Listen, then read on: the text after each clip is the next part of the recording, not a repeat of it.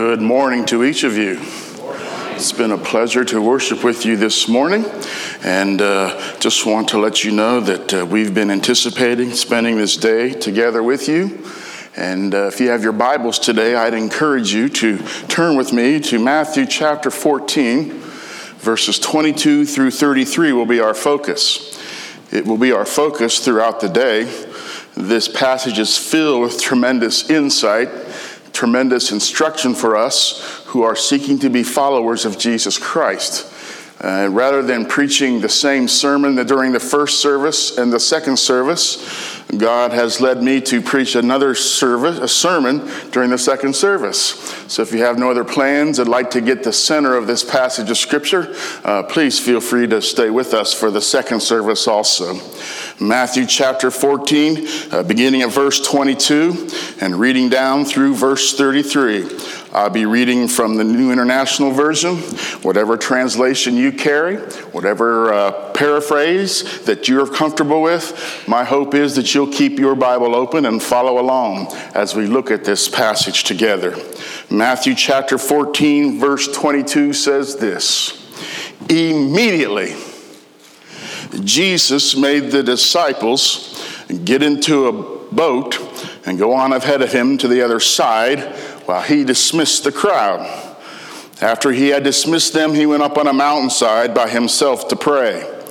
When evening came, he was there alone, but the boat was already a considerable distance from land, buffeted by the waves because the wind was against it. During the fourth watch of the night, Jesus went out to them, walking on the lake. When the disciples saw him walking on the lake, they were terrified. It's a ghost, they said, and they cried out in fear. But immediately Jesus said to them, Take courage, it is I, don't be afraid. Lord, if it's you, Peter replied, tell me to come to you on the water. And Jesus said, Come, go for it. Then Peter got down out of the boat, walked on the water, and came toward Jesus. But when he saw the wind, he was afraid and beginning to sink, cried out, Lord, save me. Immediately, Jesus reached out his hand and caught him. You have little faith, he said. Why did you doubt? And when they climbed into the boat, the wind died down. Then those who were in the boat worshiped him, saying, Truly, you are the Son of God. Father, we thank you for your faithfulness to us. And as we have been singing together and reminding ourselves of how faithful you have been through the days and months and years, we are careful to say thank you today for the fact that you have given us your word and it has survived through the centuries. It is a great story. And today, as we look at a particular incident that takes place in your story, may our hearts be open. May our hearts be open. May our hearts be open so that whatever the Lord Jesus Christ wants to say, we will listen and we will obey. It's in the precious name of Jesus we pray together. Amen. If you watch the news, be it local or national, if you've been watching the news through 2019 as we anticipate 2010, 20, we can agree with this statement probably. Our world is a mess. It's chaotic out there. Everything seems to be in disarray words that we have heard describing this world in which we live today in 2019 mayhem, shambles, turmoil. Our world is a mess. It's the biggest mess in all history. I used to agree with that statement, but then just a few weeks ago, as I was listening to satellite radio, I discovered that some of the words that we use and we hear in our newscast today were found even 50 years ago. If you've been listening to the news, you've heard words like bigotry, hatred, prejudice, division. As I was listening to the radio, I was reminded of a song that was put together in the early 70s. Tom Clay, a Los Angeles disc jockey, produced a top 10 single. It reached, I think, number seven on the charts at one particular point. What the producer did was to take two songs and put them together. The two songs were Abraham, Martin, and John, referring to Abraham Lincoln, Martin Luther King Jr., and John F. Kennedy. The other song that he used as he put his presentation together was the song What the World Needs Now is Love, Sweet Love. And in his rendition, at the beginning and at the end of the, his single, Clay records four questions that he asks of a little girl who's probably about four or five years of age. And the questions go like this What is segregation? I don't know what segregation is. What is bigotry? I don't know what bigotry is. What is hatred? I don't know. What is prejudice? I think it's when somebody is sick. We've gone back 50 years. We've discovered that some of the words that we use in here in our, in our uh, news reporting today were found in the 60s and into the 70s. Let's go back even further. Let's go back to the first century AD. It's the world where Jesus enters. Segregation and bigotry? Well, there was a region called Samaria. It's where the people called Samaritans lived. And you know what the people of God did? You know what the Jewish people did? They were so anti Samaritan that what they would do is if they were trying to get from Judah up into Galilee, the most direct route would take them right through the middle of Samaria. But you know what the Jews would do? If you were a pure Jew, you would, rather than go straight through Samaria, you would go all the way around segregation, bigotry. Luke chapter 9, verses 52, 53, and 54 tell us that Jesus was about to enter a Samaritan village, and the village, the people there, would not welcome him. And James and John, the disciples of Jesus Christ, who also had the nickname Sons of Thunder, when they heard that the Samaritan village was not going to let Jesus come in, you know what they said? Jesus, would you like for us to call down fire and destroy them? Whoa, we don't like them. Let's burn them up. Hatred. Again, the people of God, the nation of Israel, had lost sight of the fact that they were to be God's people and represent Him to all of humanity. In fact, there was a division between the Gentiles and the Jewish people. And many times the Jews would call the Gentiles dogs. Now, it's not a complimentary uh, phrase like the dog pound, which was let down again real bad last week. Amen. Here we go again. But it was a term of derision. You dogs. And we hear a lot today about the divisive spirit that's in America. Did you realize that the world in which Jesus entered, there was a real divisive spirit? In fact, we had the Pharisees, who we could call the conservatives. We had the Sadducees, which we would today call the liberals. We, they had, there were the zealots, and they were the ones who, hey, if we need to overthrow the government, let's overthrow the government. In fact, they were there was a group known as the Sicarii, a part of the zealot movement, that underneath their outer garments they concealed and carried daggers. And if you wanted to use that, if something arose that you needed to use that, you could take it out and use it. The conservatives, the liberals, the zealots, and oh, yes, there were those known as the Essenes. The Essenes, that was the group that said, The world is such a mess. Here's what we'll do we'll move out into the middle of nowhere and establish our own little commune, and we'll read the Bible and we'll pray, and we'll look and wait for the Messiah to show up. A divisive spirit, division different ideas of what we should do as the people of God and how we should become and demonstrate that we are the people of God.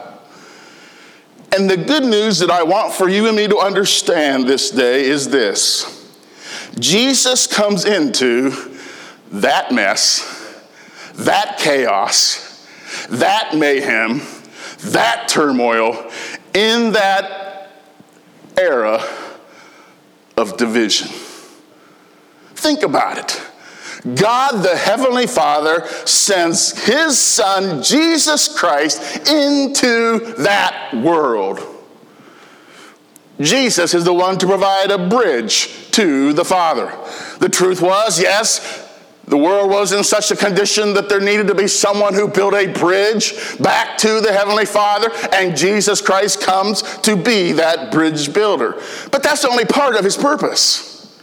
While Christ is here, he not only comes to be the Savior of the world, but when you look closely at what we read in the gospel accounts, he spent a great deal of time. In fact, the second half of his ministry, his earthly ministry, he tended to pull himself away from the crowds and he invested himself in with this group called the disciples.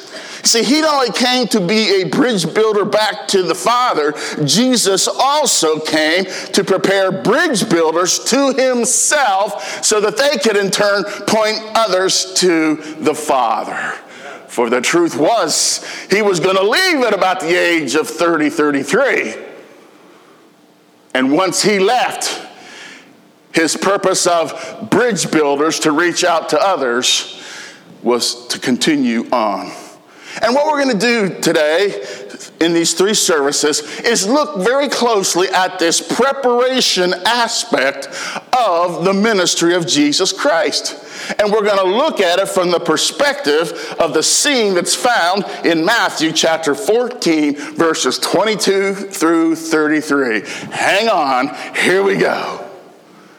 It says, verse 22, immediately we stop right there. Jesus is demonstrating a great deal of urgency in this scene. Immediately, what does he do? With an urgency, he makes the disciples get into a boat while he dismisses the crowds.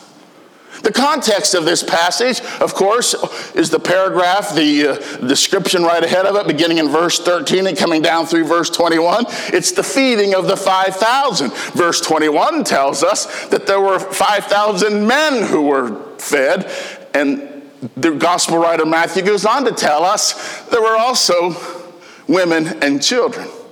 Jesus takes one small boy's small lunch and feeds a crowd of some 15 to 20,000 people. And after he has fed them, verse 22 tells us, Jesus immediately separates the crowds from the disciples. Now we say, why would he do that? Well, before we answer that question, let me point out to you that this is the second time in Matthew's gospel that we see this separation. The same thing occurs in Matthew at the end of chapter 4 and beginning to chapter 5. At the end of chapter 4, the writer tells us that uh, Jesus is going throughout Galilee and he's preaching and he's teaching and he's healing. Verse 24 tells us that news about him spread all over Syria. Verse 25 of chapter 4 says, large crowds, not just crowds, large crowds from Galilee, the Decapolis, Jerusalem, Judea, and the region across the Jordan followed him. We've got popularity, we've got huge crowds, and chapter 4 ends with the words, the crowds followed him. Now it's interesting that once you move into chapter 5, Matthew shifts gears. He writes the words, the crowds followed him. When you get to chapter 5, verse 1, it says that when Jesus sees the crowds, he goes up on a mountainside and sits down. His disciples came to him and he began to teach them. In other words, Jesus, seeing these crowds, Matthew chapter 4, goes to a place of isolation. Some of the crowds obviously probably followed him. He takes the position of a teacher, he sits down, and he begins to teach who? The disciples. Now, members of the crowd probably did listen as they followed, but he is addressing the disciples. In other words, Jesus has a distinct group two distinct groups of people that are involved in his public ministry. And in Matthew chapter 4 and 5, and in Matthew chapter 14, verse 22, there comes points in his ministry where he makes a distinction between the two. See, what he does, we'll use the word, keyword, attention. What he does here in Matthew 14, verse 22, is to direct attention to his complete purpose.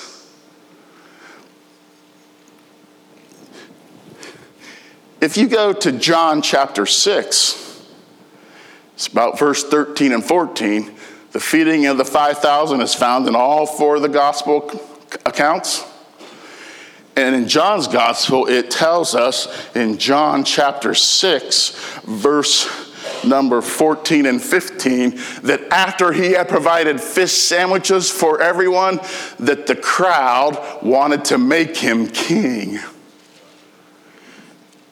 Their motivation was hey, we were hungry and we got free fish sandwiches.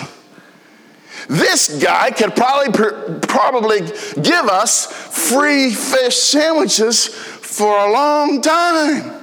See, their motivation was hey, I've got this need, I've got this temporal need, and Jesus could be the one to take care of my temporal need. In other words, the crowd can be defined as that group of people who are curious about Christ because of what they can get out of him and what they can get from him. Now, please understand, though he makes a distinction, though he draws attention to the crowd and those known as his disciples, he still loves everybody. It's not an issue of love, it's an issue of discipleship. It's an issue of being a true follower of Jesus Christ. And in Matthew 4, verse 24, we read that the crowds followed him. And Matthew wants us to understand that you can follow him. But please realize if your motivation is simply to get what you can from Jesus, you've missed Christ's total purpose. Because he is preparing disciples who aren't just curious about what they can get from him, but those are the people that allow Christ to work within them so that he can work through them to be bridge builders.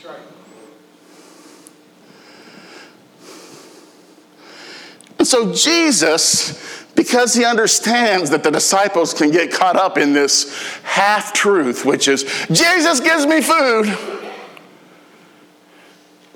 What he does in Matthew 14, verse 22, is take the disciples places them on a boat, sends them across the sea, while he goes back to dismiss the crowds. See, Jesus realized that the disciples could have easily become so caught up in this limited understanding of his purpose that he gets the disciples out of there. See, Jesus understands it is so easy for us to think, talk, and act like, well, it's all about us. I didn't think you'd stand up and applaud that one. But there it is. The crowds. Well, what can I get from Jesus? The disciples, what can Christ do in me? So that I can be a bridge builder, so that I can be a true follower motivated not by what I get out of him, not motivated by the fact that, well, it's all about us, but motivated by the fact that I am to be a bridge builder. And the things that Christ did as he walked this earth, he wants his people, the church, the people of God, to do those exact same kind of things. Attention, directing our attention to Christ's complete service. Then we go to verse 23. It says, after Christ dismissed the crowd, he went up on a mountainside by himself to pray. Stop right there. Let that sink in. Jesus Christ separates the crowd from his disciples, and then he goes even to a more isolated place of uh, isolated place, and he does one thing. He prays. This is the principle or the word to describe this section. We'll call it conversation. And in this picture, we discover that Jesus, at this point in his ministry, needed to have a conversation with the Heavenly Father. He needed to communicate intimately with the Heavenly Father. And please understand that true prayer is always two way communication. And what we are going to discover as we look at this scene and as we look at what else we find in Matthew's gospel is that there is a vast difference between saying prayers and being a person of prayer. When Jesus sees this scene, as he experiences John chapter 6, where the crowds want to make him king, motivated by their limited half understanding that he's a God, he's the God who takes care of only temporal needs. I think Christ had a crisis in his ministry. We won't take time to look at it, but if you go back clear to the beginning of chapter 14, the context of this chapter includes Jesus receives word that John the Baptist has been put to death. His cousin, the one who prepared the way for him, is put to death because he stood up for the kingdom of God. And then, as he feeds this crowd and he sees the crowd and how they want to make him king, motivated by a misunderstanding of the completion, the complete purpose that Christ has in coming, faces this crisis.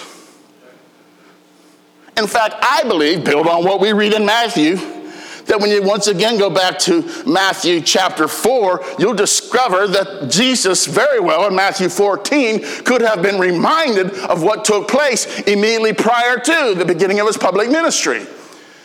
Led by the Spirit, he goes out into the wilderness, and there in the desert, he is tempted three times by the enemy.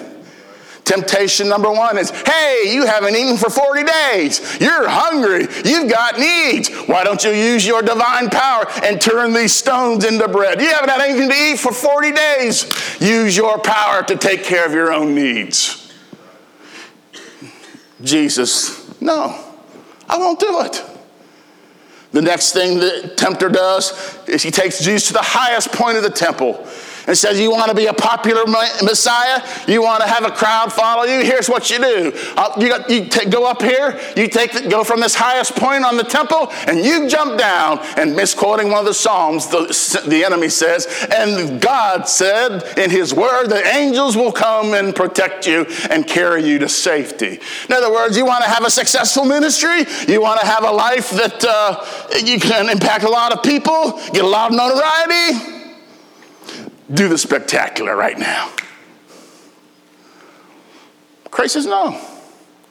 For his final attempt to stop Christ pursuing the will of the Heavenly Father, the enemy takes him to a place where he can see all the kingdoms of the world. And the enemy says, Bow down just one time, and all this will be yours. Now, we've read the rest of the story. We know the Father's will and plan is that Christ will be Lord of all. You see the subtle temptation the enemy is making? You don't have to go to the cross. You don't have to face these people who are going to spit in your face and deal with these people who want you for what they can get. You don't have to go through all of that. Just bow down and take the shortcut. Don't follow the Father's purpose. Don't follow his plan. Just get to the main point, which is hey, your own kingdom. And you'll never convince me that as you read the entire story of Matthew's gospel, that when you get to Matthew 14, and we read that after he had dismissed the crowd in verse 23, that Jesus went up on a mountainside by himself to pray that Christ was in this crisis moment and he needed to tell the Heavenly Father what he was just now experiencing. And hear what the Father had to say to him.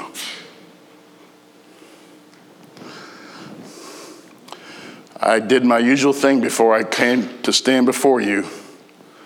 I went to the restroom to check my hair. Some would say, Why don't you look at the rest of your body? I've got this fetish about my hair. I want to look good. And when I looked in the mirror over here off the off this side of the church, there in the gym area, I was once again reminded of how God created me. I've got one mouth and two ears. Every time we look in the mirror, I believe God wants to remind us that we should probably listen twice as much as we talk. And I think that is true of praying. Prayer is a two way communication. And I believe that the intimacy we have with the Heavenly Father is not dependent on how many prayers we say to the Heavenly Father, but intimacy is developed as we not only say our prayers, but we close our mouths, open our ears, and open our hearts to allow God the Holy Spirit to speak to us and say something to us and challenge us, comfort us. We listen to Him. A few years ago, I was once again reminded of how unnatural it is for us to listen. Shar and I had bought a new refrigerator uh, from a uh, nationwide uh, retailer. And uh, we got a letter after we had it for about a year. And the letter told us that there was a problem and uh, that uh, they needed to fix the problem. They told us there'd be no cost to us, but uh, we would be, be receiving a phone call from a local repair shop that would come and replace the part that was bad in our refrigerator. A few weeks later, the, uh, the phone rang. It was a appliance repair shop from Columbus, and she began to give the spiel. And I said, "Oh yeah, yeah." They told me they were coming, which was my way of saying, "Yeah, I know. Well, I know. Okay."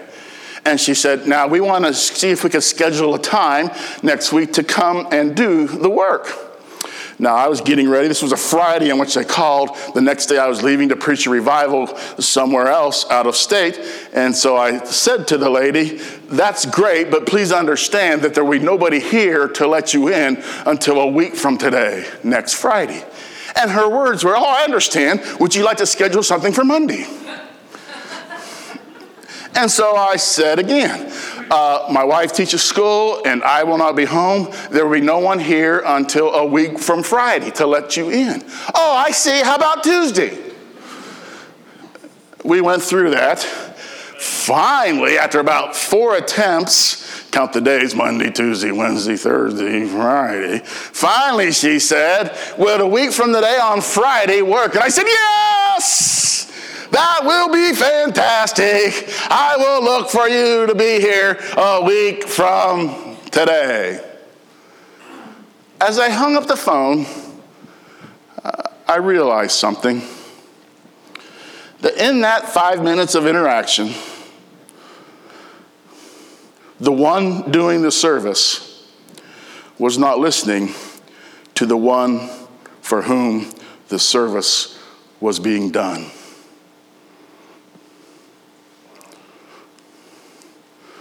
And as I reflected on that further that day, as I thought about my prayer life, as I thought about the prayer life of the people of the church, how unfortunate that the one doing the service is not listening to the one for whom the service is being done. Please understand that saying prayers and praying are vastly different. Saying prayers is one way communication, praying is two way conversation. And the intimacy that Jesus has with the Heavenly Father through his prayer life is so rich that it deeply impacted the disciples. In fact, in Luke chapter 11, verse 1, the disciples come to Christ and say, Lord, you're a great preacher. Teach us how to preach. No. Man, you can tell stories. You're a great teacher. Tell us how to tell stories. No.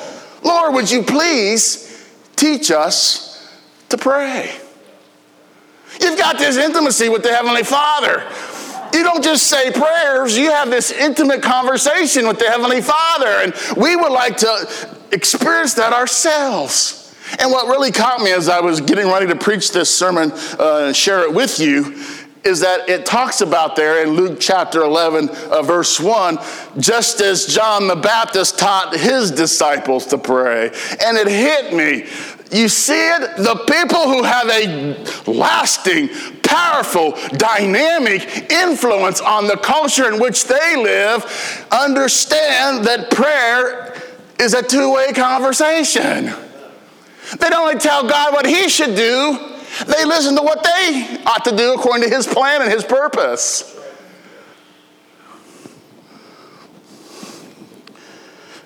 Men and women who experience God's flowing through them and using them not only say prayers, but they pray.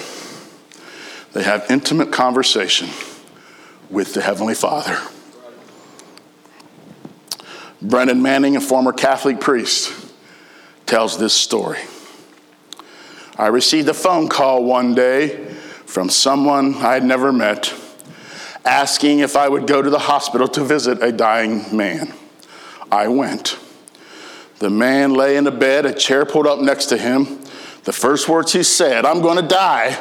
I know that. Before I do, I've got to ask you a question. Some years ago, I was struggling with my prayer life, and someone told me that it would help me a lot if I could remember that prayer is a conversation, an intimate conversation with God. They suggested I set a chair out where I pray and imagine that I was having a conversation with the Lord Jesus, and the Lord Jesus was in that chair. I've been doing that. Sometime I pray for over an hour, remembering that Jesus is there. Father, is that all right? Pastor Manning replied, It's not only all right, I think it delights the heart of God that your prayer is an intimate conversation with Him. A few days later, Pastor Manning got a call from the daughter of the man saying that her father had died and they found him, found his body in a strange position.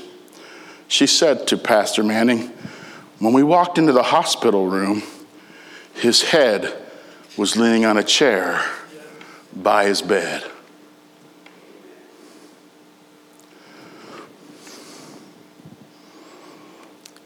It's the matter of attention.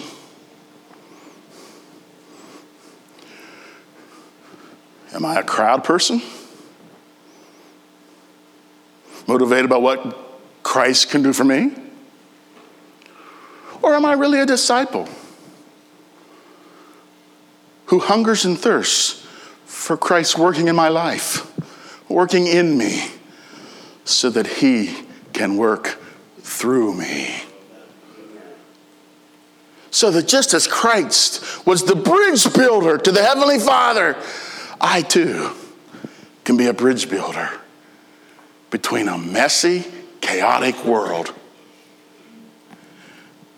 to Jesus Christ and ultimately to God the Father. Steve Green has this song that we're going to sing real quickly together. Kristen's going to come and she'll lead us. It's actually going to set the tone for the rest of the day.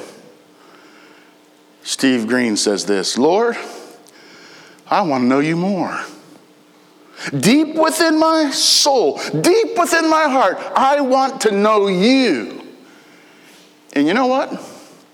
I would give my final breath to know you in your death and resurrection. Lord, I want to know you more. Each service, the altar will be open. I'm never going to assume I know how you should respond. I'm just responsible for how I should respond. And to be very honest, as we sing this together, I may very well bow down here before you because just like everyone else, we preachers, we need to know Him more. We claim the promise of Philippians chapter 1, which says this We know that the God who began a good work in us is going to take it to its completion. And his com- the completed purpose of Christ is not only what can I get from him, but what can I give back to him? My very life, so that others might know him too. Let's pray. Father, we do thank you for your word. People say it's so tough to understand and so confusing, so chaotic. It's interesting. The very words we use to describe our world are the same words we use to describe the Word of God. Unfortunately, our tendency is to pay more attention to what the media and the news is saying about our world than paying attention to what Christ is saying about us and our place in this world. So, Lord, as we come to the close of this first hour of this one day of renewal, one day of revival, may we be open, may we be honest. As Pastor prayed, and may we be willing to take off our masks. May we be willing to check the pulse of our spiritual lives. May we be willing to evaluate how we pray, when we pray, if we do take time to listen to you. Lord, deep within our hearts, we want to know you. We want to know you more. We want to know you more. To share in your life. And to share in your life, we must share in your death. We must share in your sufferings. So as we sing, speak to us very softly, but very powerfully. Speak to us as we express to you our desire.